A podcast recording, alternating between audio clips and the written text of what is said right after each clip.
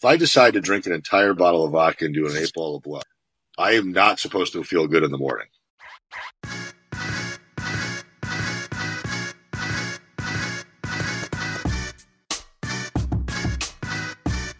It's no secret that helping Gen Pop clients see success can be tough. It can seem daunting when you imagine that there's more trainers and coaches entering our industry every year. Yet as a whole, we're seeing a steady decline in our physical capacity and dealing with more severe chronic diseases than ever before. So I went searching for someone that would really tell me how it is. And that's why today I'm pumped to have Aram Grigorian on the podcast. A former finance bro and party boy, Aram came to the hard realization that it wasn't the material things in his life that drove him, but rather the impact that he made on the lives of others in a positive way. He started personal training people after being laid off from his finance job. And ten years later, has coached hundreds of clients with his belief system of food quality and quantity, training intensity and frequency, and rest and recovery. He provides food for thought daily on his Instagram page, at four weeks to the beach, and he gets clients to release themselves of their limiting beliefs by changing perspective and helping folks see there are solutions to everything if you want to find them. He also co-hosts the Other Side Lifestyle podcast and hosts the Real Coaches Summit, an education-based event for coaches and enthusiasts. Now, if you're a regular to the show, welcome back. As always, love and appreciate you. And if you're new here, welcome. I'm Mike Robertson, and this is the Physical Preparation Podcast. In this show, we take deep dives into the art and science of coaching, cueing, program design, business, and personal development. Basically, anything to help you become a better trainer, coach, or rehab professional.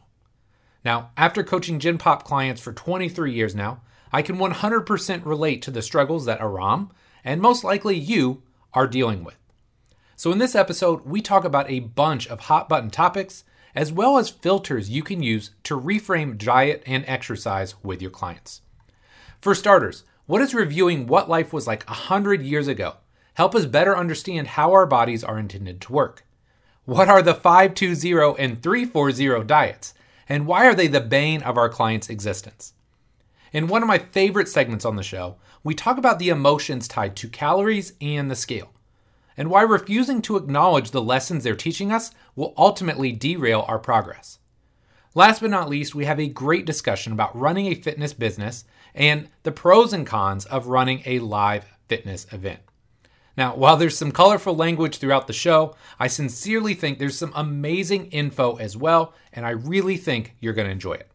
So we're going to take a quick break, and then we'll be back with this awesome episode with Aram Grigorian. This edition of the Physical Preparation Podcast is brought to you by the Ideal Business Academy and my good friend, Pat Rigsby.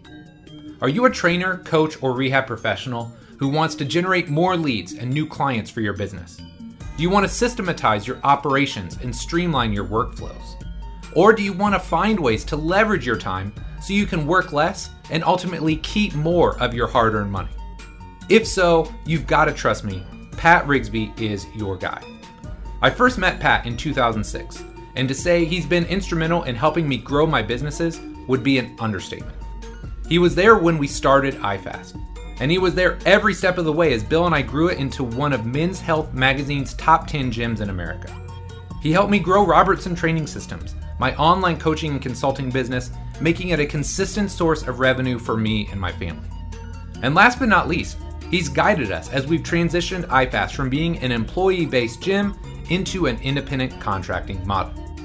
The bottom line is this: Pat has been there to guide me, support me, and help me grow my business at every twist and turn I've had along the way. And regardless of where you're at in your business, I know Pat can help. Whether it's lead generation, dialing in and systematizing your operations, or moving into the online space and seeing success, Pat and his team can help you get there. If you'd like to learn more about what Pat can offer, please email him directly at pat at pat rigsby dot com. Pat and his team will run a full-scale business diagnostic to see what's working in your business and identify pain points or rate limiters that are holding you back. And the best part? This is normally a two hundred fifty dollars service, but if you reference the Physical Prep Podcast in your email, Pat is going to do all of this absolutely free. So again, be sure to email him at pat at pat rigsby dot com and make sure you mention the Physical Prep Podcast to save yourself two hundred fifty dollars. I can assure you, this will be one of the best decisions you ever make in your fitness business. Aram, man, thanks so much for coming on the show here today. Super excited to finally get you on. Could you start by just telling us a little bit about yourself? Yes, I am completely technologically illiterate. uh, I'm almost forty years old, and don't let that be a function of my age. It's just my function of my inability to want to keep up with the times. But yes, I'll give you the Cliff Notes version. Russian immigrant, okay. Came here in nineteen eighty-nine with my family right before the collapse of the Soviet Union, settled in the East Coast in Connecticut, lived there my basically my whole life. First person to go to college, went into finance, spent seven years at a trading desk, reconciling bank accounts, and basically spending every ounce of money I made on drugs and booze and travel. As a twenty-five-year-old kid with a lot of money will do. Yeah. And then I was always into fitness. I got into fitness early on in my life because of just vanity. Huh. I want I wanted to connect with, with chicks, really, honestly. Yeah. Like, I just wasn't getting any attention, and the football guys were, so I started training with them. And I was an awful athlete, but I was a really good weightlifter. Okay. Uh, and the two things are different. And I'm sorry for anybody who's like a weightlifter or like a bodybuilder, and then you keep yeah. saying you're an athlete. I'm sorry. You're just not. You're moving shit around. If that offends anybody, come right after me on my Instagram page. I'm happy to talk to you about it. Like, athletes move in multiple directions and have skill sets.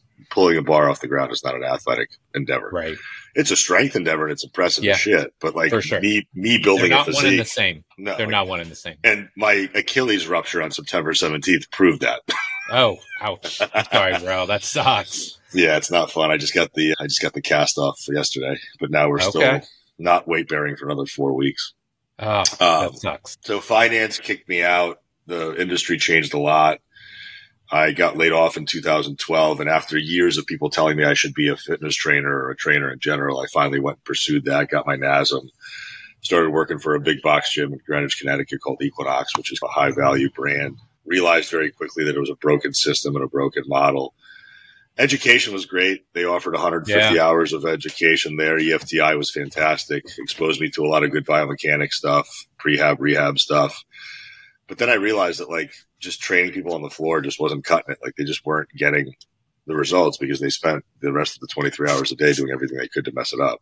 Right. Subconsciously, probably. Sure, sure. So I started realizing that nutrition, psychology, mindset was also so much more important in getting people results. And my aim was always to disseminate information to the general population. So that's when I started my Instagram account. I ended up moving from Connecticut to California in twenty twenty-one because I was tired of the East Coast, and COVID presented a unique opportunity for me to get the hell out of there after spending a year of training people underground uh, for yeah. cash. And then my business yeah. blew up. So I just took all that money and I moved out here on a whim by myself with nobody, no connections, no network, nothing, and started from the ground up all over again for the third time in my life as a thirty-eight-year-old man. Wow. So, yeah, a lot of shit has happened. yeah, yeah. So talk to me a little bit more. Like, you said you got into this for vanity, and I think, if we're being honest, a lot of us do, right? It's, hey, some of us are in it for the sport performance game. Even those guys and gals, a lot of times there's like a side benefit to it. So talk to me about your beginning. Who influenced you? Who got you like excited about training? Honestly, we were just like the exploratory experimental meatheads at fifteen years old. Like, we would go into, it was called Physique Plus. That was the gym in our town in Cheshire, Connecticut.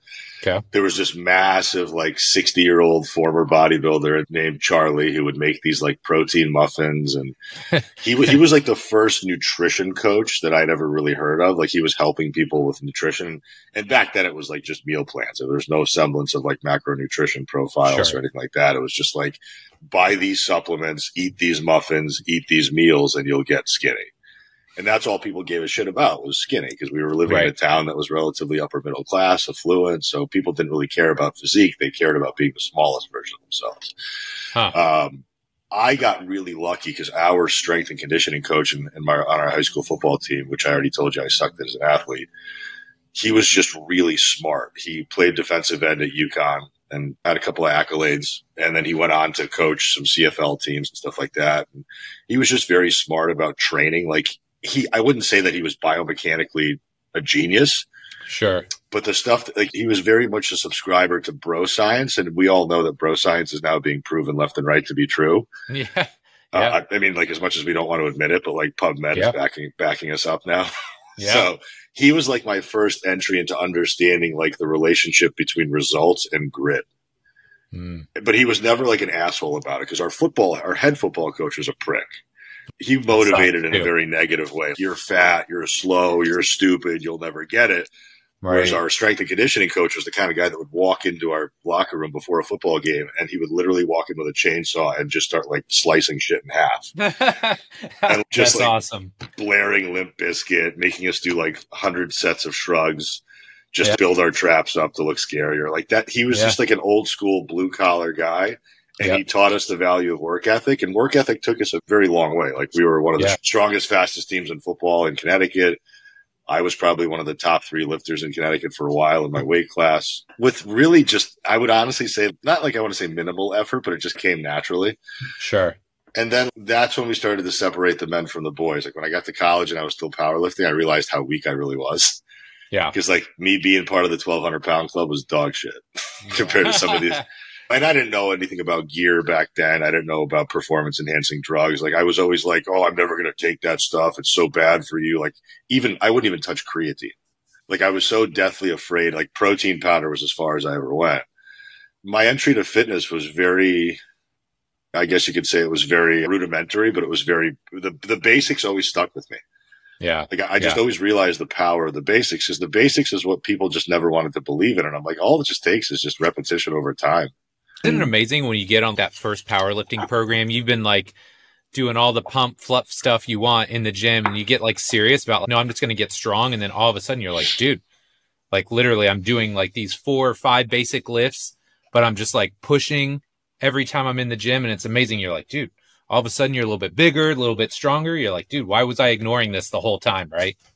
Yeah. And we got by default, were put on like a power building program. Yeah. Where we had some elements of hypertrophy. And again, this is not by design. Like this guy was far from a genius. Sure. But he did it in a way where I think he just accidentally designed a very good program. Like he was like, it was yeah. basically like, here are your three main lifts, your bench, squat, your deadlift, but then here are all these accessories.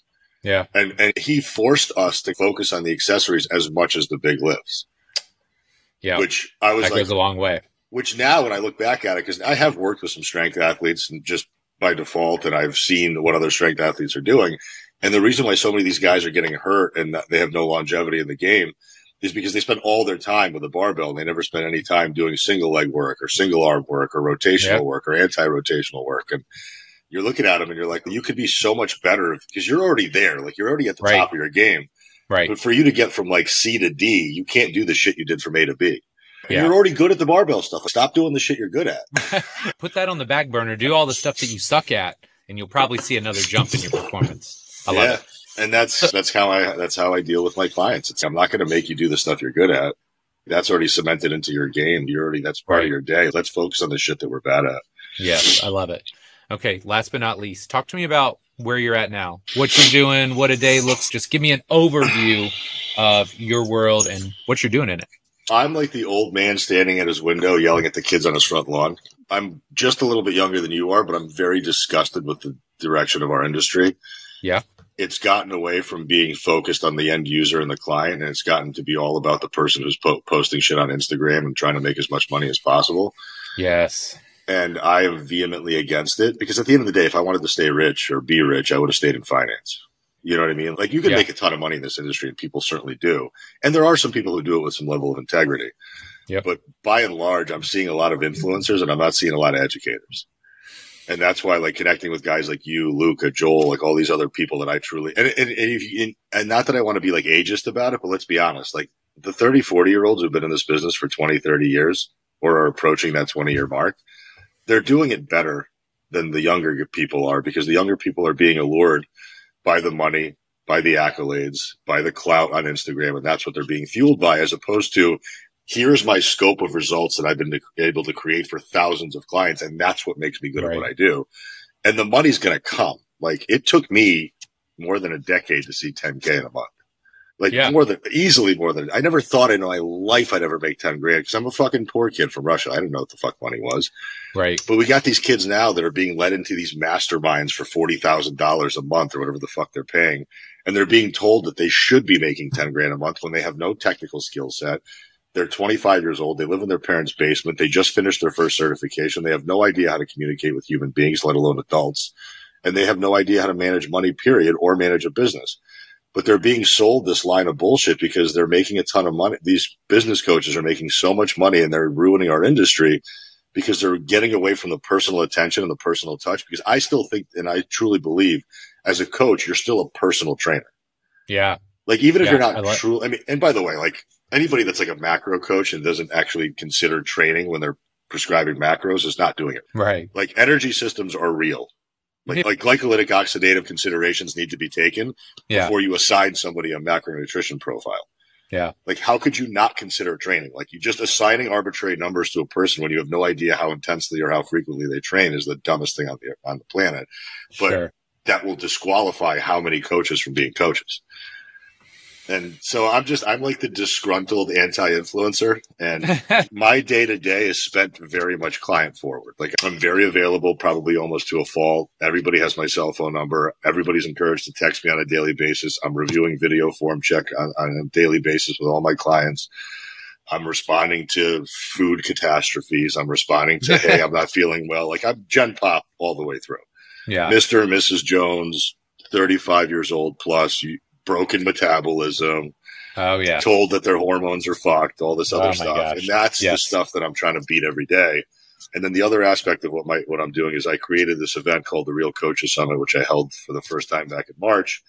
And the intention of the event was to basically fill the void of education that I'm seeing in the space.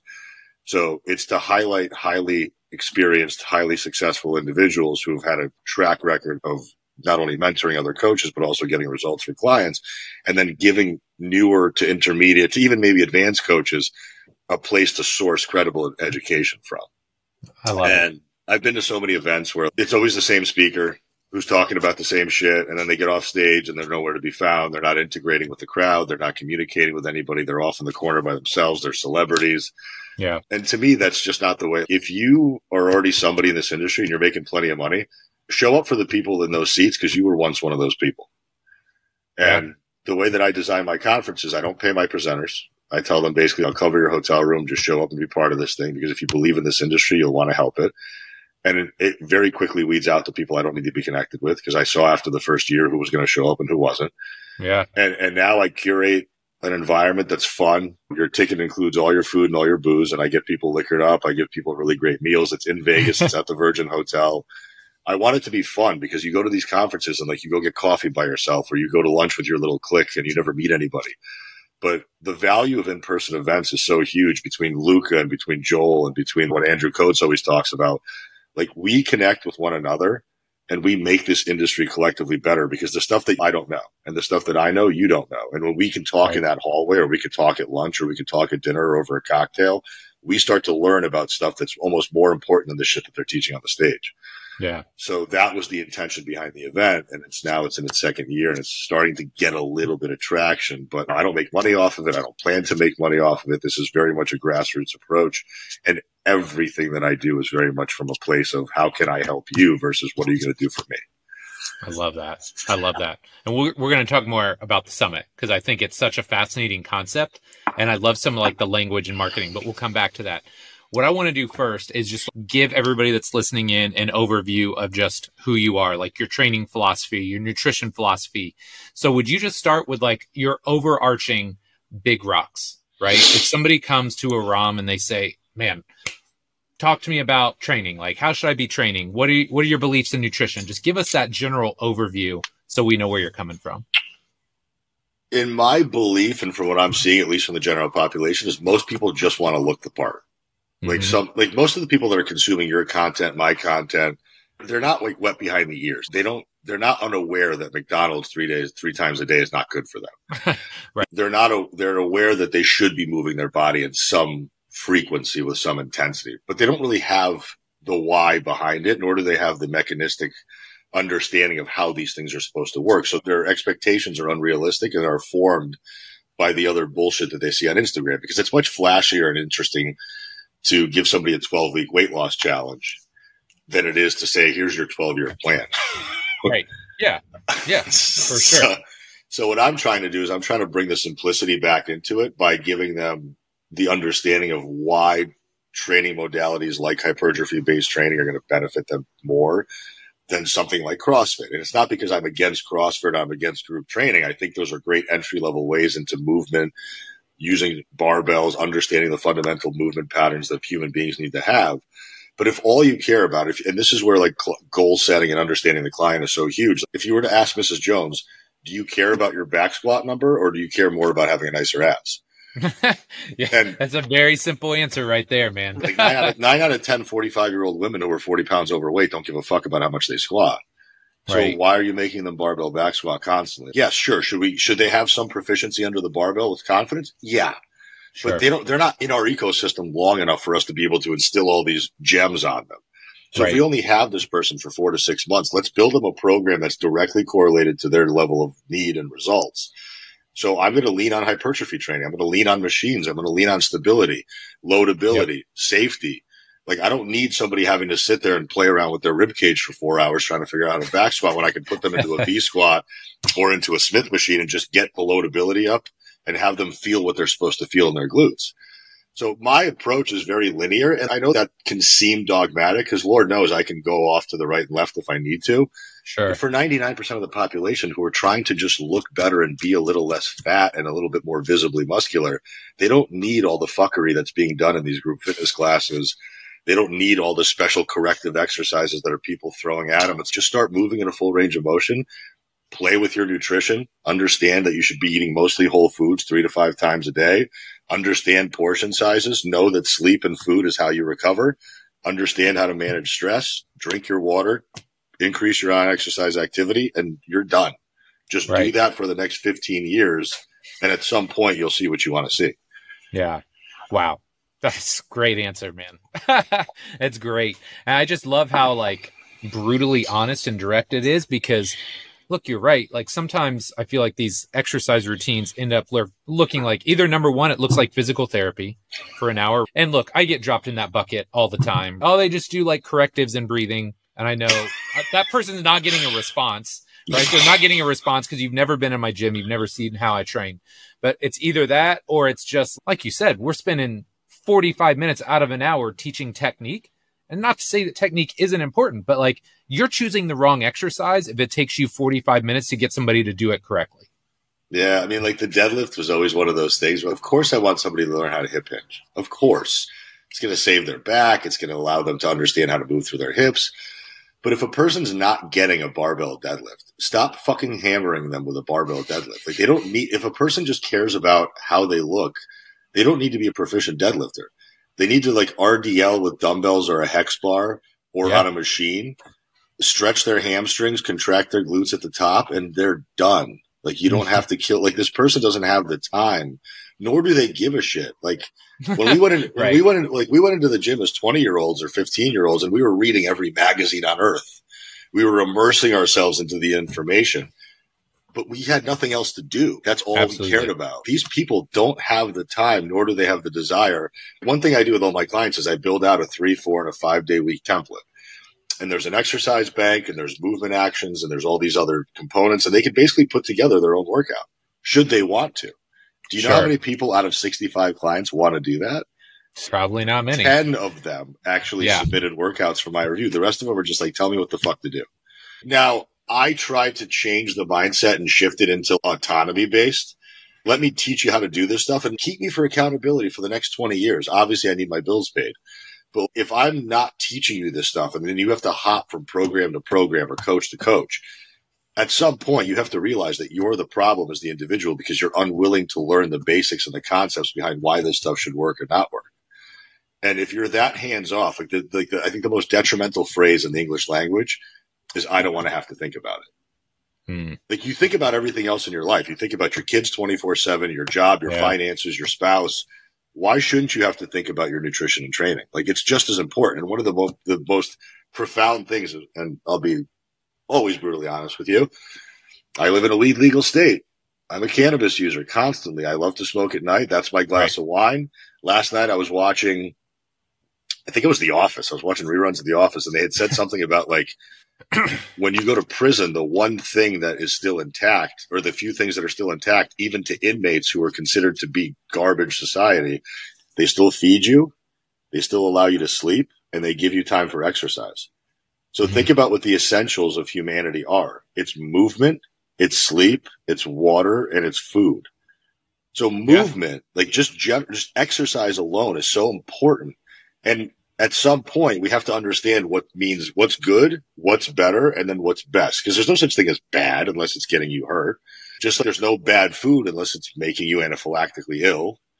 You have to start to reframe. My my whole thing with general population is let's understand the spectrum that we live on. Like, where are you in your journey? Are you here? Did you just start?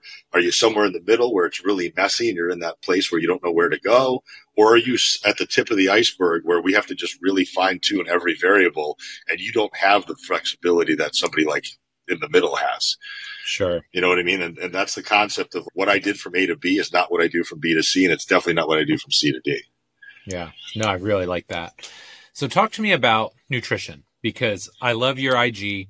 First off, I just love how basic it is, and don't take that in a negative way. Like, I think people like you and Joel that have these like very basic, those kill, like where you're getting like thousands or twelve hundred, fifteen hundred likes, like those are killing.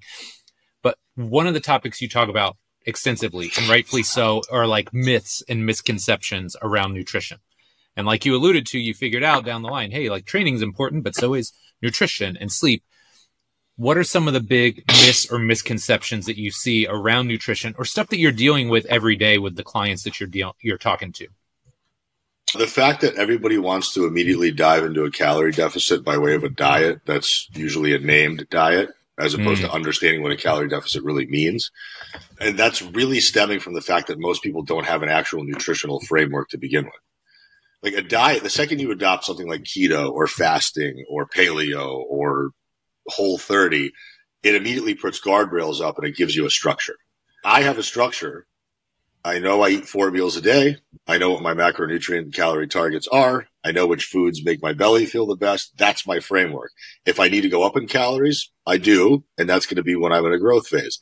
If I want to be in a little bit less of a fat loss or more of a fat loss phase, I take that same framework and I just reduce the calories from it.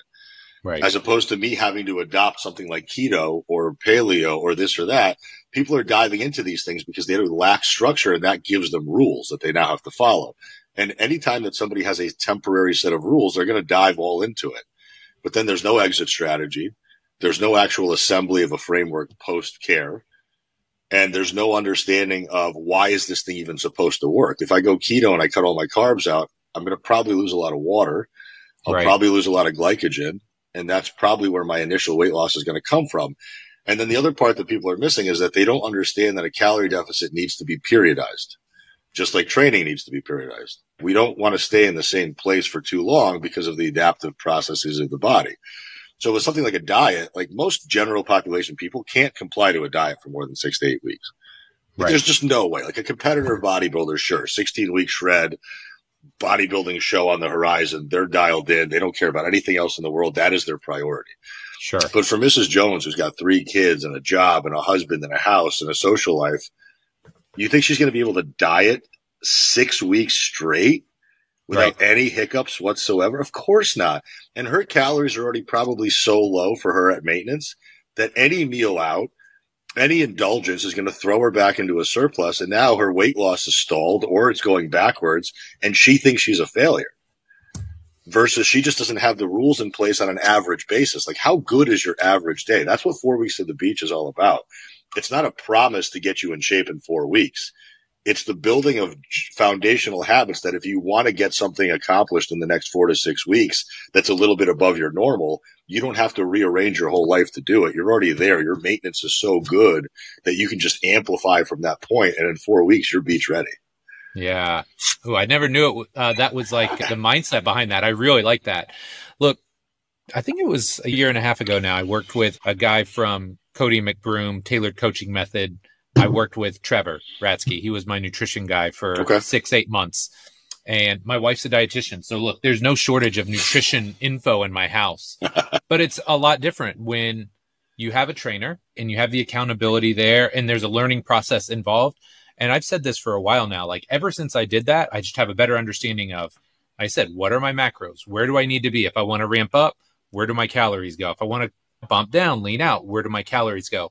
But I think that's such a critical step in people's journey. And, and I don't know why, but a lot of people have issues with hiring a nutrition coach, right? Everybody just thinks, I'll just get on this diet, or I'll do this, or I'll follow this person, versus, man, why not spend six months to a year? You eat every day, right? Every day you're alive, you eat three to five times a day. Why wouldn't you invest six months to a year to really figure out how to fuel your body appropriately and get the most out of your body? A number of reasons, Mike. I think there's shame attached to wanting help. Mm. It's like admitting, yeah. I can't do this by myself. Like, I, like how am I as an yeah. adult who parents children, who has a fruitful job, who makes money, how can I cannot figure this out?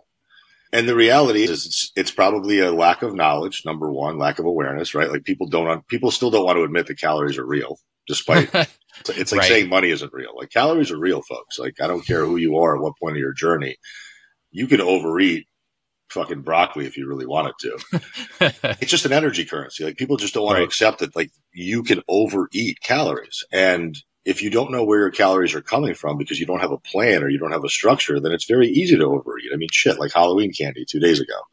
Right. Like a, a Twix mini is eighty calories, right? That little piece of Twix is eighty calories. So how many of those are you subconsciously just throwing down your gullet on a daily basis leading up to Halloween because it's in the office at the candy bowl? Yeah. And you're walking by that thing six times throughout the day. Or like yesterday, I was having a conversation with one of my best friends from high school who's three hundred eighty pounds. It was just a complete disaster. And he's, I did this to myself because I stopped giving a fuck. Yeah. And he's, and I was thinking I was being healthy, quote unquote, by just throwing pistachios down my throat. Like one of the most energy dense foods on the planet. Yeah. yeah. Is it healthy? Anything is healthy or unhealthy. Depends on the spectrum you're thinking about. But again, you can still overeat.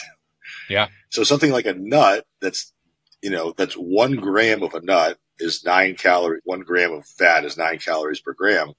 That's double the amount with, of protein and carbs put together. So if you're eating yeah. nuts as a snack and you're not moderating the amount of nuts you're eating per day, you could be ingesting five to six hundred calories per clip without even thinking about it. And it's not very Absolutely. filling. Yeah. So no. these, so people have a lack of awareness of calories. We also live in a very hyper palatable, convenient world of food. Now, if, if this was a conversation we were having a hundred years ago, there would be no fat people and nobody would have any health problems. Yeah, because you'd probably be eating shit that you just saw grow out of the ground or was just alive three minutes ago. But that's not the case. We've gotten away from eating basic whole foods, and we are now replacing that with convenience. And then now with stuff like this is keto friendly or this is sugar free or fat free. We have all these labels that are now starting to get make people believe that the version of the food they're eating is better for them purely just because of marketing tactics. And if you give somebody a plate of tilapia, white rice, and broccoli, they're not coming back for seconds and thirds.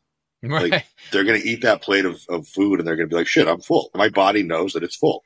Right. Versus if you sit down with a bag of Stacy's pita chips, like you can hit the bottom of that bag in twenty minutes and not even know you just ate anything. And it's because that's what that food is designed for you to do. Nabisco ain't making money unless you're overeating their food. So we just we have a very poor environment of food. We have a lack of fundamental understanding of nutrition and calories. And then we have a ton of mental health problems in which people don't know how to handle stress.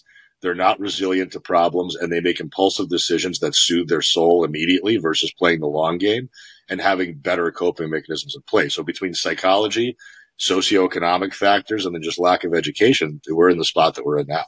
Yeah. Something else you mentioned up top, you talked about learning how to train, learning how to eat, and you talked about meat.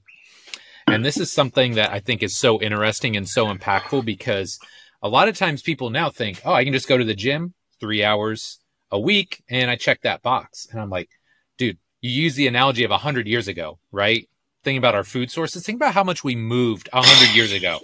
So this is what I always come back to. It's, hey, that's great that you're in the gym for those three hours. And it's great that you're doing this little mobility routine on your own at home. But man, you just got to find ways to move more throughout the day.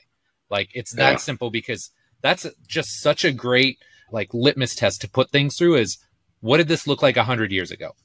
And if you can't say, oh, this looks nothing like life would have looked like a hundred years ago, you're probably on the wrong track. Yeah. I mean, I, and again, it's just, it's part of that new convenience society that we live in. More mm-hmm. cars, more office jobs. And now people are working from home, which by the way, if you work from home and you still sit at your desk, like shame on you. Like, just, and I, and I get it. Like, I've worked in finance. I understand what it's like to be on back-to-back calls. Yep.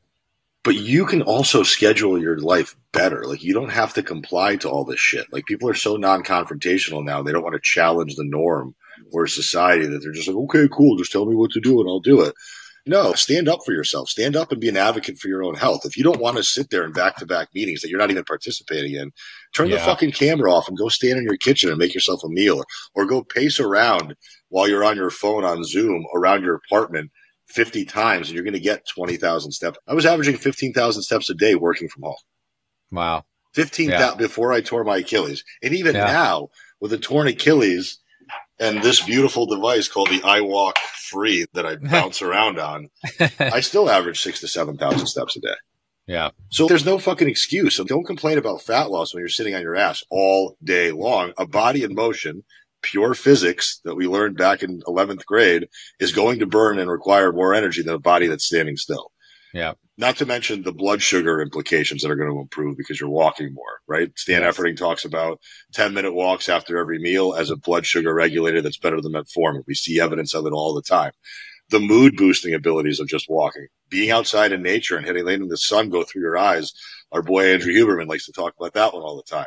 Yep. Just do the stuff that, like, the body was meant to do. We were, like, as a hunter and gatherer and forager, we were averaging thirty to fifty thousand steps a day. You are not getting fat being that active. Yeah. It's yeah. you can eat five thousand calories a day and it wouldn't matter. Yeah. Because you're just moving all the time. And we also know that our metabolism, with the way it's structured, we burn more percentage of energy by way of N E A T than we do by way of exercise. Like, all these fitness trackers and all this bullshit that we wear and all these wearables and all these metrics that we see, they don't know how to accurately measure how many calories you're actually burning because they know nothing about you. They know nothing about your body composition, and they're just using formulaic ways to figure that number out. I mean, at the most, in an hour worth of workout, maybe you're burning five hundred calories. Right. Maybe. Maybe. And that's, maybe. that's if you're really relatively lean and you're hauling ass. Yeah. Yeah. Okay, one more topic while we're in this zone here. I feel like tracking your nutrition is a really hot topic, right? Should you track? Should you not track? I think I know your answer here, but I want to hear your thoughts. Is tracking a good or a bad thing? Like anything else, it depends. I mean, is tracking going to set off a cascade of negative action for you as a person? I would probably go deeper and explore why you have a shitty relationship with data gathering. If you step on the scale and you freak out, why? Is it because you don't understand that weight fluctuations are common and where they come from? Are you overwhelmed by tracking food because every meal that you eat is from a restaurant that you have no idea how to track? Then yeah, tracking is going to suck. But if you prepare ninety-eight percent of the food that you put in your mouth, it's pretty easy to weigh and measure it. And why, let's say, for example, you were trying to save to buy a house and you had a financial advisor and they told you to monitor your finances, your ins and your outs, your expenditures and your collections of money, like, you would do that because buying a house is fucking important to you. Right. So if weight loss is that important to you, wouldn't you want to know where you're actually sitting on a caloric level and a macronutrient level to then finally make adjustments on real numbers collected over time versus using assumptions and conjecture? I don't know how to estimate five ounces of chicken. Right. I don't know how to estimate three hundred grams of white rice or two tablespoons of oil. We conceptually have no idea how to do that. I've been tracking food for over a decade. Right. I weigh and measure food because I want to be armed with information. I have no emotional attachment to that data. Yeah. And, and, but that's the part that we have to really be able to express to our folks, is that there needs to be a very much unattached connection to that data. It's just data. It allows us to either make decisions or allows us to understand where we're at. And it's just purely for informational purposes. If you're married to the data, like, I have so many people that have an Aura Ring that, like, won't work out because their recovery score is not high enough. Sure. I'm like, how did you feel when you woke up? Did you feel good? Yeah, I felt fine. So why the fuck didn't you work out? My Aura Ring said I was at sixty percent. Okay, so you're going to listen to a thing that's on your finger versus your body and how you actually – and this is why, like, we're losing all concepts of how – we don't even know if we're full or not. We don't know if we're rested or tired. We don't know how to deal with emotions. We're so disconnected from our own body. Yeah. And I know this is like foo stuff, but it's real stuff. This didn't happen, again, fifty, sixty years ago when this technology didn't exist. Right. You were sick. You knew you were sick. You laid in bed for the rest of the day and recovered. But if you wake up and you like are like, hey, I feel great, and then all of a sudden your Whoop tells you that you shouldn't train today, okay, Whoop, sorry, I'm still going to go train. I think you hit the nail on the head I mean, it comes down to this emotional attachment that we tether to the scale, right? It's, if you can untether yourself from that and just look at it objectively. I went to Mexican last night. I had three margaritas and all of the chips. There's a reason your scale weight is up today. And so if you can untether the shame or the emotion that's tied to it and just look at it as, hey, I made certain choices and my weight is up, or I made better choices and my weight is down. The second you can start to untether the emotion from it, I feel like it's so much easier. I just had an entire hour Zoom call last night with my group coaching clients. I'm like, guys, I have to get you to understand that the decisions you make are your own decisions. There's nobody standing there with a gun to your head telling you to eat what you want to eat. Yeah. You, you are not allowed to complain about the choices that you personally make. If I go, if I decide to drink an entire bottle of vodka and do an eight ball of blood, I am not supposed to feel good in the morning. If you decide to eat a half a pint of Ben and Jerry's and five slices of pizza, why wouldn't the scale go up tomorrow? There's G I distress. There's water retention. There's bloating. There's gas. That's your body's way of saying this did not cooperate with me, and these are your symptoms now. Right. After thirty-six to seventy-two hours, those symptoms will be gone because you'll be obviously back to eating normal food. But when you indulge on the weekends, expect to not feel good. And the more often you indulge, the more often you're not going to feel well. So that cascade, that thing that you're responding to acutely, is just inflammation, water retention, gas, and belly distension. So don't make decisions off of those little feelings. Like, those feelings are supposed to be there because that's your indication that your behavior needs to be adjusted. And you also have to say, like, I made this decision because I truly wanted to eat that food in that moment. So whatever comes with it as a consequence is your responsibility to handle as an adult. So it's not like I'm not losing weight because I'm fifty-five, or I'm not losing weight because I'm a female in menopause, or I'm not losing weight because my metabolism is now slower than it was at thirty. You're not losing weight because you're not auditing your behavior, not being realistic with your expectations. That's why you're not losing weight. Simple as that. Yeah. Or they're uh, convincing themselves that they're okay with the five two zero diet, right? Locked in. You know that? Locked in for five days, crushing it. Scale's going in the right direction. Oh, perfect. It's the weekend. I'm going to indulge. Two days later, they're back to where they were. Recycle. So five days, great progress. Two days, backwards, zero progress on the scale. I think you're net gain. I think you're being nicer than I do. I, I think it's more of a, I think it's more of a three, four, zero diet, because yeah. the problem, people are so restrictive. Yeah. If you're not planning and prepping your food, you're probably going to eat, like, this is everybody's favorite breakfast is a cup of coffee, right? Like, I don't drink coffee until ten or eleven in the morning after multiple bottles of water and multiple meals, because I don't want that caffeine being the reason why I'm doing things. Right. So, like, caffeine's a great supplement. Two to four hundred milligrams a day can do a lot of benefit for you on a number of different levels. But if you're having to rely on caffeine, which, by the way, is not even really going to jazz you up at three in the afternoon because you haven't eaten all day, guess what's a lot more energy dense than caffeine is? Eat some fucking carbs. Right. Like, one of my favorite things to do is just be like, hey, instead of drinking your coffee in the morning, have sixteen ounces of water, immediately eat a breakfast, and then watch how much better your energy is going to be. Yep. So now that when lunchtime comes, you're not ravenously hungry, or if you're one of these people that ends up working through lunch because I forgot to eat, set a fucking alarm. Yeah. Because what's going to happen is you're going to get the dinner, especially if you have children, and you're going to pick off their plate. Then by the time you're done with dishes, this and that, you start to relax for the night. That's when all the shit starts to happen. You start to get into the cupboards. You're not eating whole oh, yeah. food. You're eating a bunch of shit. And you're not even thinking about how much is going in, versus if you just ate three to four square meals a day, you wouldn't have to snack. And I'm sorry, but, like, adults shouldn't be snacking unless the intention is, I want to snack and I know I can control it. I love it. Okay. I lied. One more, because I, I just love, I love where you're coming from, because you're like a real world coach that has moved online versus a twenty-four year old internet life coach. Oh, so, my God. So, so don't you, get me started. I know, I know. So you just come at this from a totally different angle. So I'd love to hear your thoughts on helping people focus on what's practical versus what the internet experts will tell you is optimal. Oh, God. You have to earn optimal.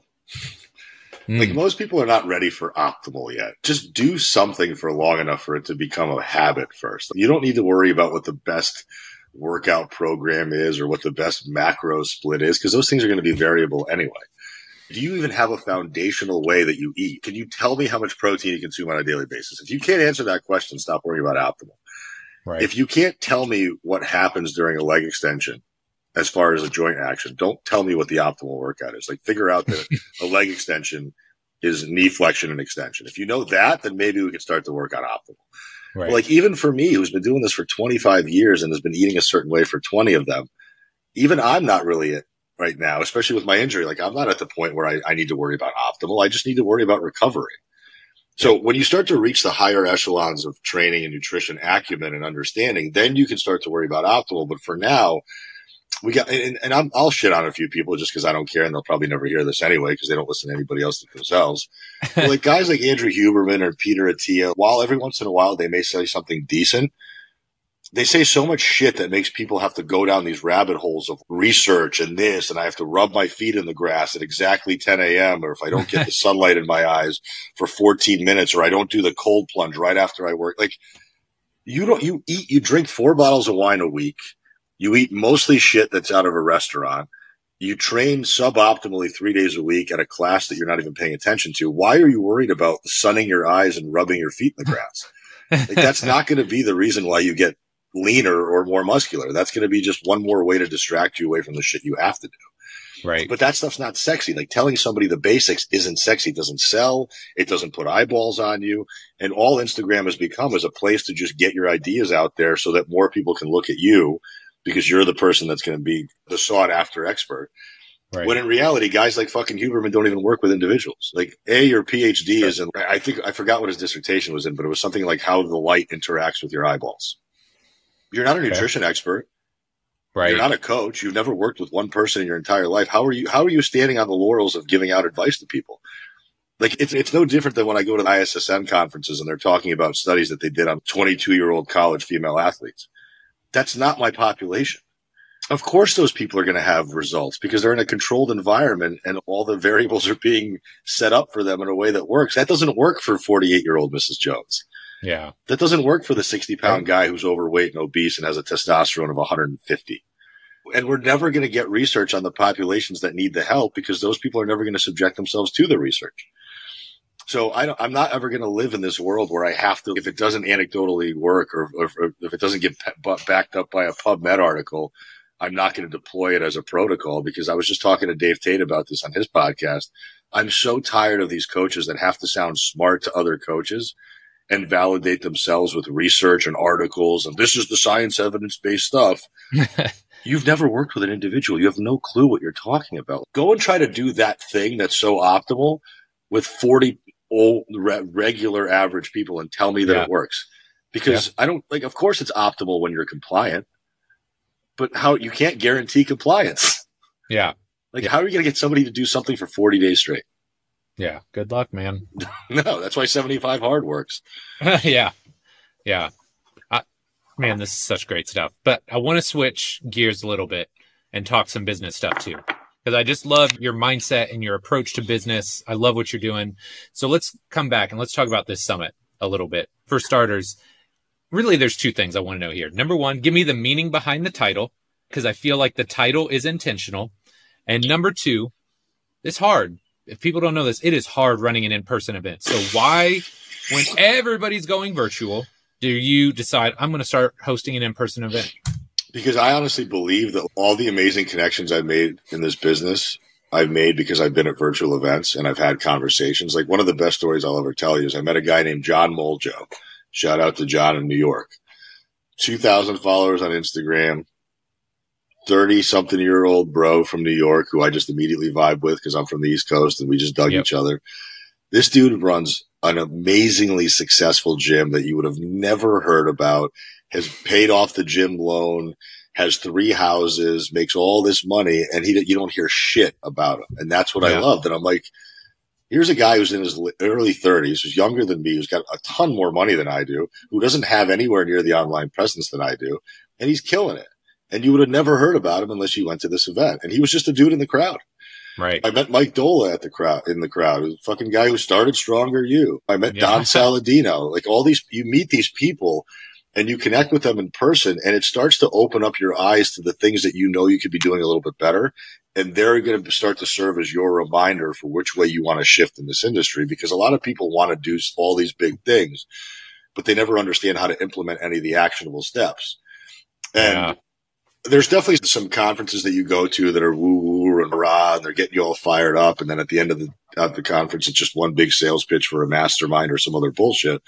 But then there are events, like I went to Swiss over the weekend a couple of weeks ago, hosted by Ken Kanakin and Dave Tate. Great people there, awesome yeah. connectivity, great information that's practical and tactical. I went to Raise the Bar, hosted by Nick Lamb back in, in Dallas in February. I went to Super Coach Summit, hosted by the Coach Catalyst guys in Reston, Virginia, also tactical. You go to these events and you realize that you're not crazy. Like, you're in this business and you're not alone. Yeah. And I think sometimes when you're working out of your apartment and you have this like little team of people that you're connected to, you forget that there's a bigger picture out there. And not to mention the fact that like when you're in these crowds, it, these people are, there's some people that are just greatly ahead of you. They're, they're just yeah. so far ahead, and they force you to level up a little bit. Like you, you lose that level of complacency, and you also understand that if I emulate these folks, I can get into this position at some point. And and then you meet them, and right, like when I first met Luca, and I told him in person, I'm like, I thought you were going to be the biggest douchebag in the world.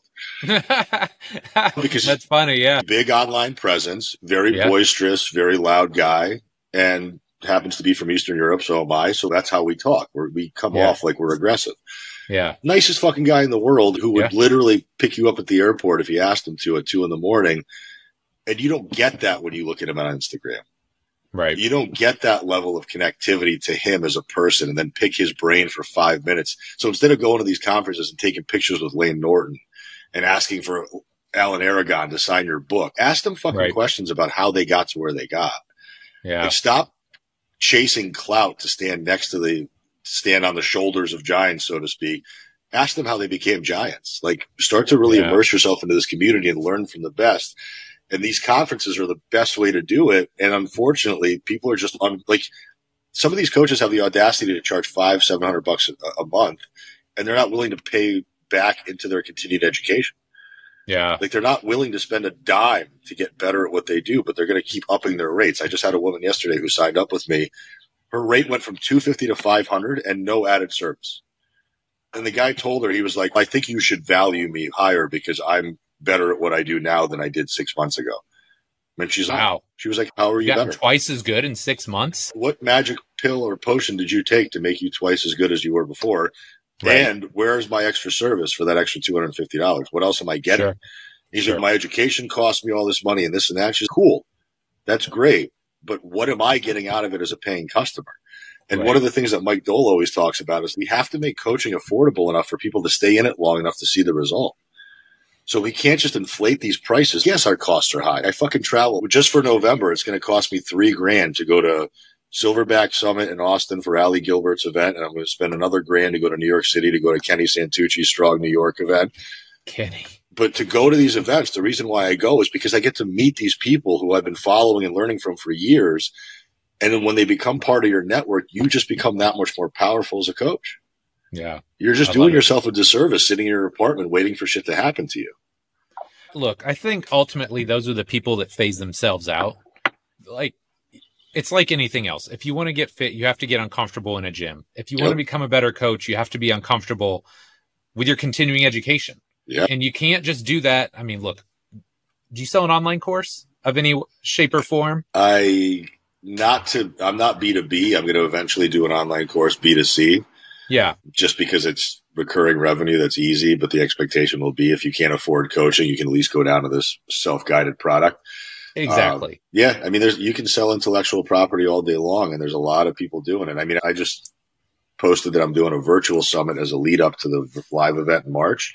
Yep. But even with the virtual summit, I reached out to some lesser known coaches who never had a chance and never had the podium to speak. And I said, "Hey, would you want to do this and get your name out there?" And they're like, "Oh my God, please. I'm so thankful for this opportunity." And they were like hungry, like mid-level coaches that people haven't really heard about yet. This is going to be their foray into getting on, getting in the public eye a little bit. And to me, that's what this is all about. Like, I, like somebody was, Jason Brown was asking me yesterday on a live, he's like, "Are you going to speak at your own event?" I'm like, "No," because it's not, because it's not for me to showcase me. It's for me to showcase these educators and for me to provide a value to the people buying tickets in those seats. It's not me to jerk off on, on myself and say, "My God, I'm so amazing. Come right. look at me at my event." Andrew Coates would get mad at me for saying that because you should speak at your own event. I'm sure, sure I'm sure Luca would probably tell me the same thing. Sure. But I come from a lens of the more cups I fill, the more mine gets filled. Yeah. And yeah. it'll come back to me at some point. I lost thirty grand on the event in twenty twenty-three. I had to fucking beg my parents for money because I, I, I, I was I was twenty-eight percent on credit cards just paying it off. And that's what people don't see. People don't see the amount of effort that it goes in. And with the event, it's one hundred fifty thousand dollars to run this event. That's the initial cost. They're not cost. cheap. Yeah. Especially the way that I do it. You're getting three meals a day. You're getting open bar happy hour every single night. I got comedians coming at night to play at the happy hours. This is not like a, you get, you buy my V I P ticket and you can maybe get a dinner. This is, you, right. Everybody's a V I P. And I started the price points at five forty-eight, which is a fucking steal. Like, you couldn't eat in Vegas for two days for five hundred dollars. No. And that's what people don't understand. Like, the thirty, forty-year-olds get the value of these events because they've been to them and they see how cool they are. But the twenty-year-olds, because every time, like, somebody shares one of my things, like, what my guerrilla marketing tactic is, I D M them, I thank them, and I say, hey, are you coming to Vegas in March? And overwhelmingly, it's, I don't know what's happening in March. So, yeah, you do. This event is going to be on. You should be there. Your yeah. clients will understand. They'll back you up because they want you to get better because you're going to deliver a better product to them. And if you make the plan now, you know what you're doing in March. Like, stop being non-committal and stop saying that you're going to do all this shit to level up or here's your opportunity. Like, I'm not – and, of right. course, yes, I'm trying to sell my event because I don't want to fucking lose money on it this year. Sure. But this is – it's not like it's something that people don't need. Like, this is a necessity for you. Yeah. Like, it's a necessity. And to get to Vegas, it's inexpensive. The rooms are one hundred nine dollars a night, which, by the way, if you've ever been to that's an event, super cheap. I like, saw that. Super cheap. I mean, that's... For Vegas? Yeah. I mean, I paid almost three hundred dollars a night to stay at a hotel in Columbus, Ohio. Yeah. You know what yeah. I mean? Here you're yeah. staying at the Virgin where it's beautiful inside. Yeah. And you're paying one hundred nine bucks. People just don't conceptualize this stuff because it's always, oh, my God, I can't spend all this money. Like, you're going to make that money back tenfold. Yeah. Like, yeah. the people so- that you meet, the connections that you make are going to be invaluable for the rest of your career. Here's the thing. If you've never run an event, you have no idea how expensive it is to run an in-person event. Because I was going through all this because I've run nine big events, Gosh, right? On how, top of all the small little events. I mean, we're talking like eighty big? to one hundred plus people. Yeah. Dude, I'm easily showing out thirty K before I have any money coming back in. Right? And again, we're talking Indianapolis. We're not talking Vegas. But I can tell you this. Oh, breakfast? Oh, breakfast. What's that cost him? ten dollars? No, try breakfast is probably forty bucks. I had. Like, they have no idea how yeah. expensive it is yep. and how these places just rake you over the coals yep. as far as like how much money they're going to get out of you. So like when I saw that, I was like, dude, this is such a steal. Oh, right? I mean, even at nine ninety-eight, which is going to be my regular price, if you think about it, breakfast, lunch, and dinner. Like, dinner alone in Vegas for one person is probably, like, if you just sat at the easiest restaurant in the hotel, probably fifty bucks, right? Yeah. yeah. Two hours of an open bar. Let's say you have three cocktails in Vegas, twelve, fifteen bucks a piece. Yeah. That's another fifty, sixty dollars right there. Yeah. And then you have breakfast and lunch. Let's add another thirty a piece there, if not Easy. more. Yeah.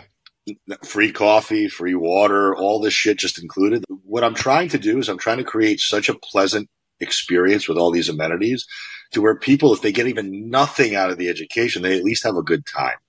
Yeah. Because when I travel to events, I travel to events to disconnect from coaching. Yeah. It's my time to be coached versus having to coach. Yes. Like, I get to go, I get to immerse, I get to learn, I get to shut off. I party a little bit. I don't really drink or go out. But when I go to events, I always drink and go out because I want to be part right. of it. I want to enhance my experience with these individuals who I never get to see. Yeah. And to me, it's like going with a bunch of my friends. It's like, this is fucking awesome. Like, I'm going to Austin in a couple of weeks for Ali Gilbert's event. I'm fired up. Like, all the Kristen Thibodeau's going to be there. Luke Lehman's going to be there. My my podcast partner, Jimmy's coming with me. All these other coaches I know in Austin are going to be coming out. This is what it's all about. And it's just not have, it's not happening online. And yes, courses are amazing. Yeah. But how many people buy courses and don't even take them? Yeah. Like, they buy oh. these courses and they sit in their email box for three months until they finally decide, oh, shit, I should probably watch this.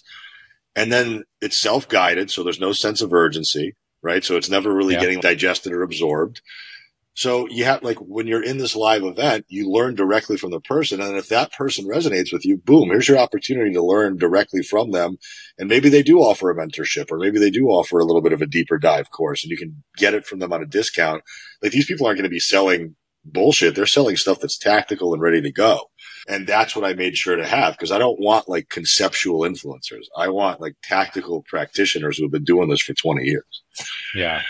I, I just love kind of one of your bullet points in your I G was like the best experience you'll ever have at a fitness conference. And I love that. I love that. And I think one of the things too, you can mention it, but maybe not this directly. Like when I go to events like that, you might be tired at the end, right? Just because you are going, you're in a classroom, right? You're taking notes, a lot of cognitive load, and then you're going to go out and you're going to stay up too late, yeah. right? Even though we're fitness people and we're a little bit older, we might do that. But man, I walk out of those things and I'm so rejuvenated. That's what I think people miss too. Yeah, you can get the X's and O's tactics from an online course. And part of the reason I asked earlier is because I sell an online course. I know you, how, how you sell that and frame it. And there's benefit to that. But look, if I had my druthers and it was either you take my online course or you come work with me for three days in person, I'm choosing in person all day, every day, because it's so much more valuable and you get so much more out of it. Think about it this way. And I, I always make this analogy. Let's say, I don't know, let's say your favorite chef is Bobby Flay. And Bobby Flay has a burger course. He's got a burger joint, Bobby Flay's Burgers, right? Bobby's right. Burger, whatever it is. And he, he offers an online course where I'm going to teach you how to build and make these burgers that I make at the restaurant. All right, cool. You're going to buy the online course. You're going to throw your laptop on your kitchen counter and you're going to figure – and it's going to be like a Pinterest thing where right. on Pinterest it looked amazing and then when you make it, it looks like hot shit. Yeah. But when, let's say Bobby Flay offered that same course in person where you're actually able to like connect with him, ask him questions, pick his brain. He can sit there and evaluate you. I bet you're going to make a hell of a better burger when you're in person with him than you are going to be at your kitchen counter at home. Yeah. And this is what people don't understand is like when it's in, yeah, we have the ability to be online and it's great, but that's really reserved for people that are very good at self-starting. And they're yeah. very good at being able to be intrinsically motivated, but most people aren't. And what I always challenge people, especially at my event, and I always ask people this question at the end of it, were you able to come home three days later after that high and that motivation wore off and actually were able to implement something into your coaching practice that made you a better coach? And almost yep. ninety-nine out of one hundred people said yes. Yep. Whereas like I've been to events where if you asked me that question, I'd be like, yeah, once the motivation wore off, nothing changed. Like yeah. I came home, I didn't feel like I got a benefit. I actually felt like I spent money and time I didn't need to spend. Yes. And there's no worse feeling than traveling halfway across the country and then having that review. Uh, yeah. And, and like I've, I've seen some events where they're charging twelve or thirteen hundred dollars for a V I P ticket, and you're getting one meal out of it, and you're getting like a coupon for a free drink at an open bar, or not even an open bar; it's a cash bar, but they give you like a ticket for it. And you're like, what the fuck did I just spend twelve hundred dollars on? Like, I saw the same presentation that I've seen the last three years. No new data. It'd be like going to see a comedian who has no new material. Yeah. Like, at least change the slide deck a little bit. Like, I, I mean, right. I, I've literally seen people present the same slides at three different events. Yeah. Get, yeah. You're getting, and some of these people are actually getting paid to speak. Yeah. That's wild. It's fucking That's insane. Wild. Like, how little integrity do you have? How little do you care about the audience that you're just going to show up and half-ass it? Yeah, that's sad. I mean, I gave people a shot last year to speak that never spoke in public ever in their life, and they fucking crushed it. Jordan Lips, awesome in hypertrophy training, came in and killed it, never spoke a day in his life, and was one of the highlights of the event. Connor Harris, who's got a massive online presence as a P T, but he was crushing it. Doing he was doing mobility drills in the hallway of the hotel. It was fantastic. Like having the cleaners were walking by, and like people got they enjoyed it. They had a killer time, but then they left knowing that there was value there. Like they were able to implement something immediately because they learned something that was tactical. Versus you should change your mindset and you should become a better coach because you have more empathy now. That doesn't pay the bills. No, it doesn't, man. Okay, big question time. If you could alter the space-time continuum and give young Aram Grigorian, oh my gosh, I knew I was going to mess up. Don't bother the last name. Grigorian, too much. Yeah. Aram, one piece of advice, what would it be? Save your money better. I mean, I was making shit one hundred twenty thousand dollars in finance a year with thirty thousand dollars bonuses, and I put all of it up my nose. I mean, I was, and my parents were shit with money too, growing up. So I never had a good role model of like saving. I'm not saying sit there and, oh, I can't do this because I have to save money. Live your life. I, I think like life is short and we do have right. to at least be able to enjoy ourselves a little bit. But this idea that like so many people now are giving me the, the hesitation or they're giving me the, the objection of I can't afford to go to Vegas in March. So you can't afford a thousand bucks. I have two credit cards that have thirty thousand dollars limits on them now. luckily, because I've been able to run these events using credit cards. No, right. But okay, let's say you, let's say you put yourself into three thousand dollars in debt because you just did some continuing education. You don't think you're going to make that money back? That's, this is what you save for. This is what you like saving money a little bit, like having some income that you can like comfortably take out and use for these types of things is what allows you that financial freedom. And that's the reason why you became an online coach. Yeah. If I knew what I knew today, because I know how hard it is, because back then I didn't know, it was too easy for me back then to make money when I was in finance, because I just showed up and I got a paycheck. There was no value to it. Now I know where that work comes from. It's all me. If I don't make, if I don't show up every day, I don't get paid, and I don't get paid, I don't pay my three thousand dollars rent every month. Yeah. And like I live in Southern California, like shit ain't cheap here. So like, yeah. And I don't have a large appetite for money, but what I do know is that if I want to spend it, I want to have it to be able to yeah. spend it. And if I don't need it, because I'm not spending it on stupid frivolous shit, it's going to sit there until it's ready to get put into something that's going to enhance my quality of life or my business. Yeah. See, that's just such a great way to look at things. And I mean, this is something that I think I learned pretty early on. I was reading this book. I was like twenty-three years old. Of course, I can't remember the title of the book now, but one of the big things it talked about was invest ten percent of your income. And maybe it doesn't have to be ten, right? It could be five, two, whatever, but start setting money aside for continuing education early, right? If you're not investing in yourself, why would you e- expect somebody to invest more in you? It just never made sense. And I'm like, yeah. And so I did, even before I had the money to do it and the funds to do it. And I feel like that was a huge springboard for me. And learning that at an early age was super important. You're lucky because a lot of people don't ever get to that point. Again, I think it's just because we grew up different. Absolutely. The focuses Absolutely. were different. The emphasis was different. It wasn't about, we were able to delay some gratification for a while. We knew how hard it was to work hard. We knew the value of hard work. We knew the value of the long game. And I just feel like that's escaping the population at such an alarming rate these days, where people are just expecting shit to just come easy. And yeah. it's supposed to happen fast. And whether it's weight loss, whether it's building your business, whether it's being in the best possible relationship with these, with a significant other, it's going to take time, and you're going to fall on your face nine, nine out of ten times. But if you get up every single time and learn a lesson from a mistake that you made, there's no such thing as mistakes. Like yeah. not making mistakes means you haven't tried to do shit. Absolutely. Like you just sat there and waited for life to pass you by. Like I, I always ask people like, how you doing? And I have this one client that always says surviving. And I'm like, that is no yeah. way to go through life. Like that yeah. attitude is so shitty. And she's just generally a very negative person in, in any way. Yeah. And I'm like, you don't think that your lack of weight loss, your lack of personal fulfillment stems from your shitty attitude towards this life? Yeah. I don't care if it's fucking Absolutely. Monday, Thursday, or I hate anybody that looks forward to Friday. Yeah. I love Mondays. Yeah. I, like, I get to go to work. Fuck yeah. I spring out of bed at four thirty in the morning, like ready to make posts, ready to engage with my audience on Instagram, ready to get to my video form check reviews for my clients. Like I'm fired up that I have this yeah. opportunity to touch so many lives and hopefully make a difference in somebody's existence.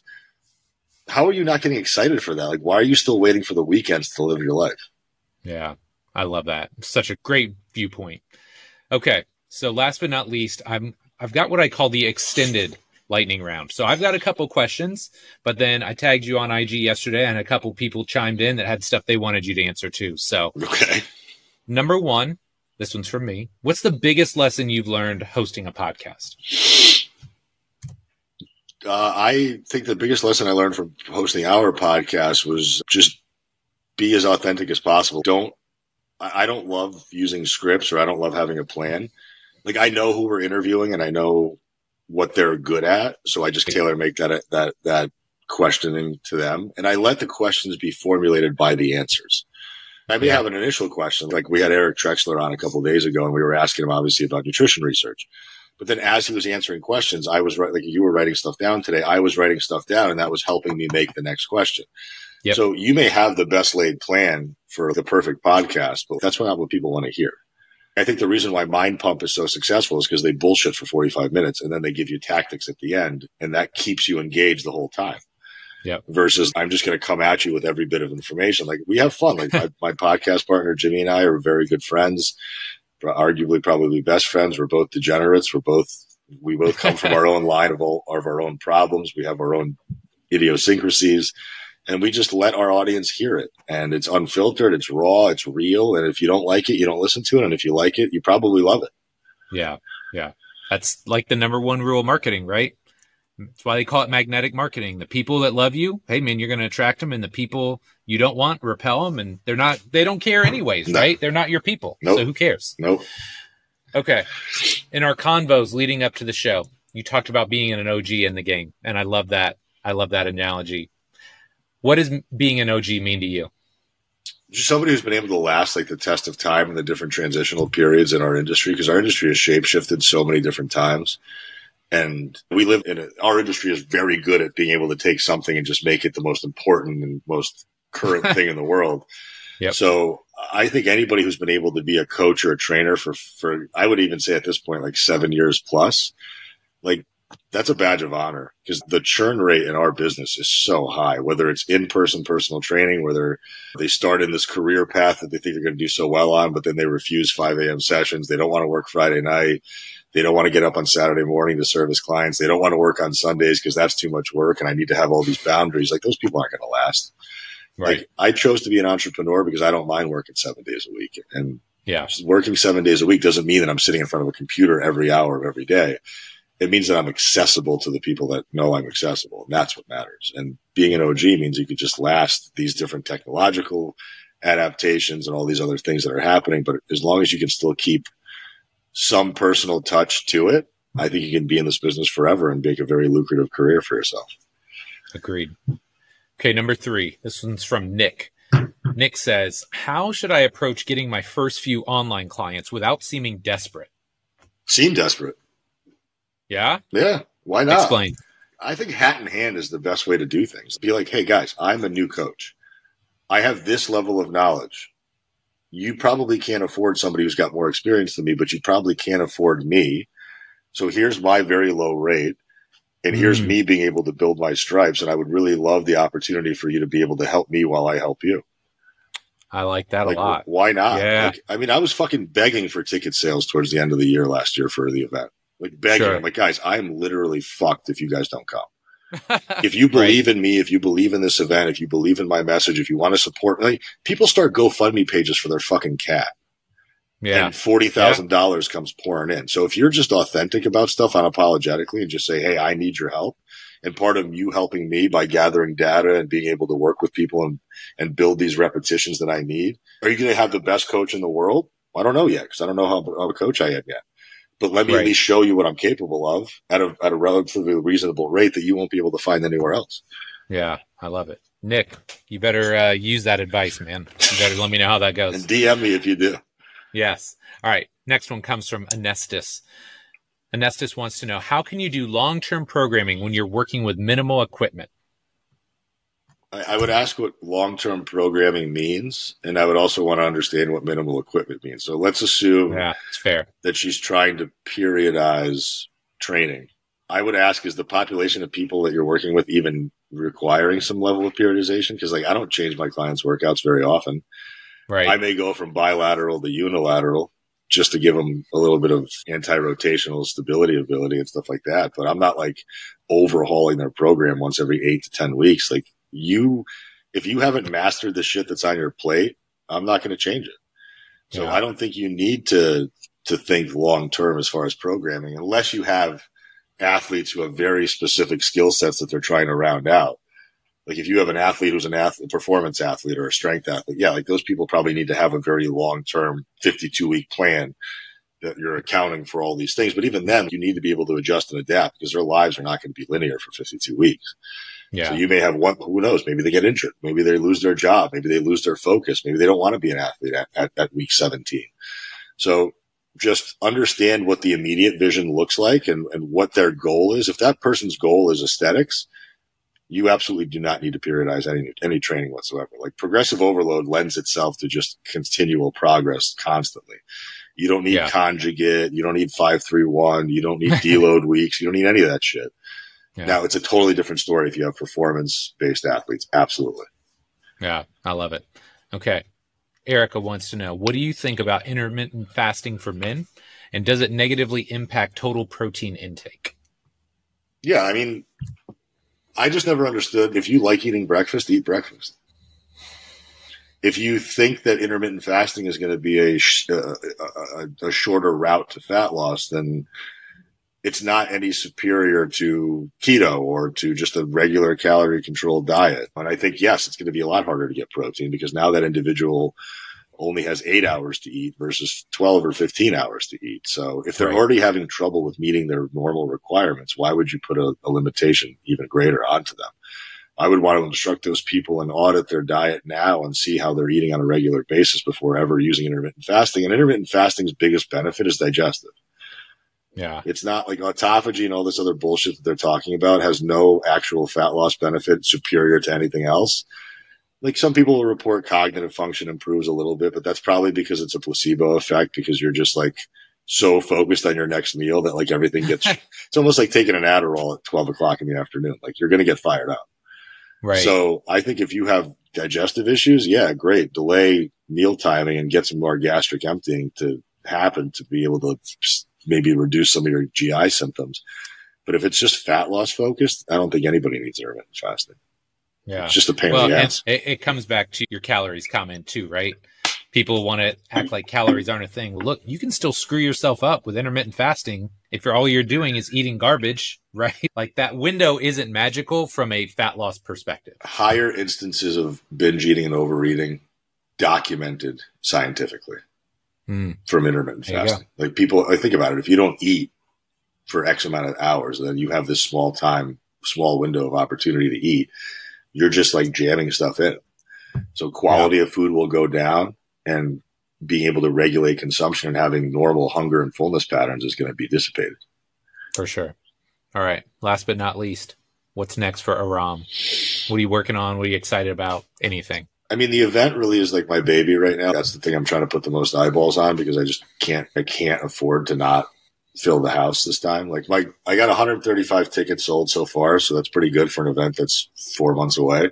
Yeah. But I think my break even was like somewhere closer to two hundred fifty people. So I have another one hundred fifteen yeah. or so tickets to buy. So if you're listening to this, buy a fucking ticket, make sure I don't go broke. And so it's the event. And then as far as like business is concerned, the next real tactic that I'm going to deploy is creating some type of a D I Y lower ticket ability for people to just join the coaching ecosystem. So if you can't afford group at two seventy-five or you can't afford one-on-one at four to five hundred a month, here's your ninety-nine dollars a month D I Y thing where maybe you're going to get a little tiny bit of support from me, but the expectations need to be low that this is self-guided and it's going to be only right. what you put into it. But I just, I know that's the logical step for some recurring revenue that's passive. And I know that's just that part of that ascension model that Jill Coleman uses of having three different products. And I just think that's yeah. a genius way of doing it. So again, going to conferences, meeting people like Jill, having yeah. that conversation, having her be like, listen, you're fucking good at what you do, have different offerings. Yeah. And she's sharp. She's awesome. She's very sharp. Um, yeah. And Han Shantae, her business partner, is going to be speaking at the event. Um, so Shantae yeah, just, is the real deal too, man. Yeah.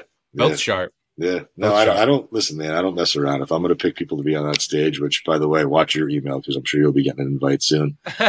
I just, I, I want people to get real information from people who have done it. Like you're not going to, these business coaches who are hitting you in the D Ms at, at twenty-seven years old, who's like, I'm going to get you a million dollars. It's like, why do you still live at home with your parents? Exactly.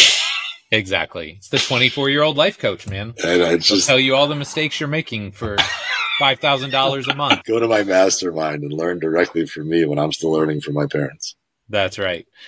Aram, man, this has been awesome. Really appreciate your time. Where can my listeners find out more about you, the event, and all the great stuff you're working on? Just at Four Weeks to the Beach is my Instagram. It's the number four and the number two. So that's where I spend. I'm either responding to text messages or responding to D Ms. So if you ever have anything you need from me at all, you want to yell at me, you want to support me, you want to ask me questions, just D M me. I'll always answer you. Um, the event website is real coaches summit twenty twenty-three dot com. I'm an idiot and I bought the domain name twenty twenty-three. So now I have to, now I have to keep it, which I think is actually funny. It just shows how imperfect I truly am. Yeah. And how much it doesn't really matter to me. It'll just live like that forever. So hopefully if this event is still going in twenty thirty, it'll just be funny that it still says twenty twenty-three. But tickets are on there. Details of the event are on there. Speakers are on there. Their bios are up. All the details that you'll need are on there. But just those two places. I love it. Yeah. I love it. I'll make sure I get all those links in the show notes. And again, Aram, this has been amazing, man. Thank you so much for your time. I appreciate it. Mike, I thank you for allowing me this hour and seventeen minutes to do what I do.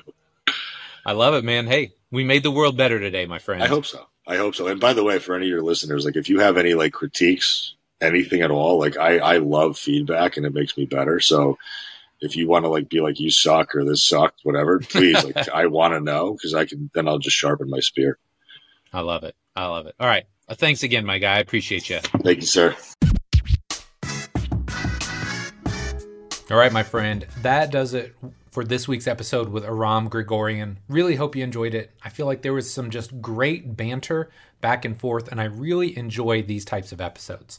Now, if you enjoyed the show, I'm going to ask a favor for Aram. Even though he and I don't know each other super well, I firmly believe in what he is all about. I believe in this event that he is promoting.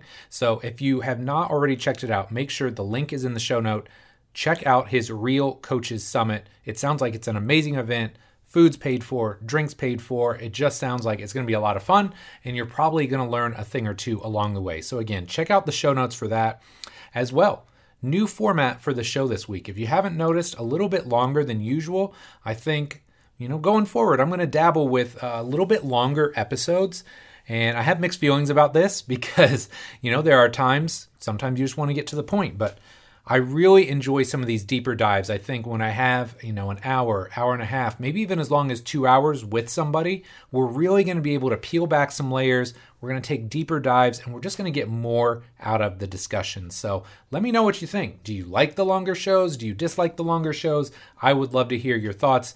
Hit me up on social media. Hit me up via my email, mike at robertson training systems dot com. I just love to know what you're thinking. Last but not least, if you're not already subscribed to the show, please go and do that right now. iTunes, SoundCloud, Spotify, Amazon, YouTube, wherever you consume podcasts, go there right now, hit the subscribe button so you know each and every week when a new episode drops. So my friend, as always, thank you so much for your support. Love and appreciate you, and we'll be back next week with our next episode. Take care.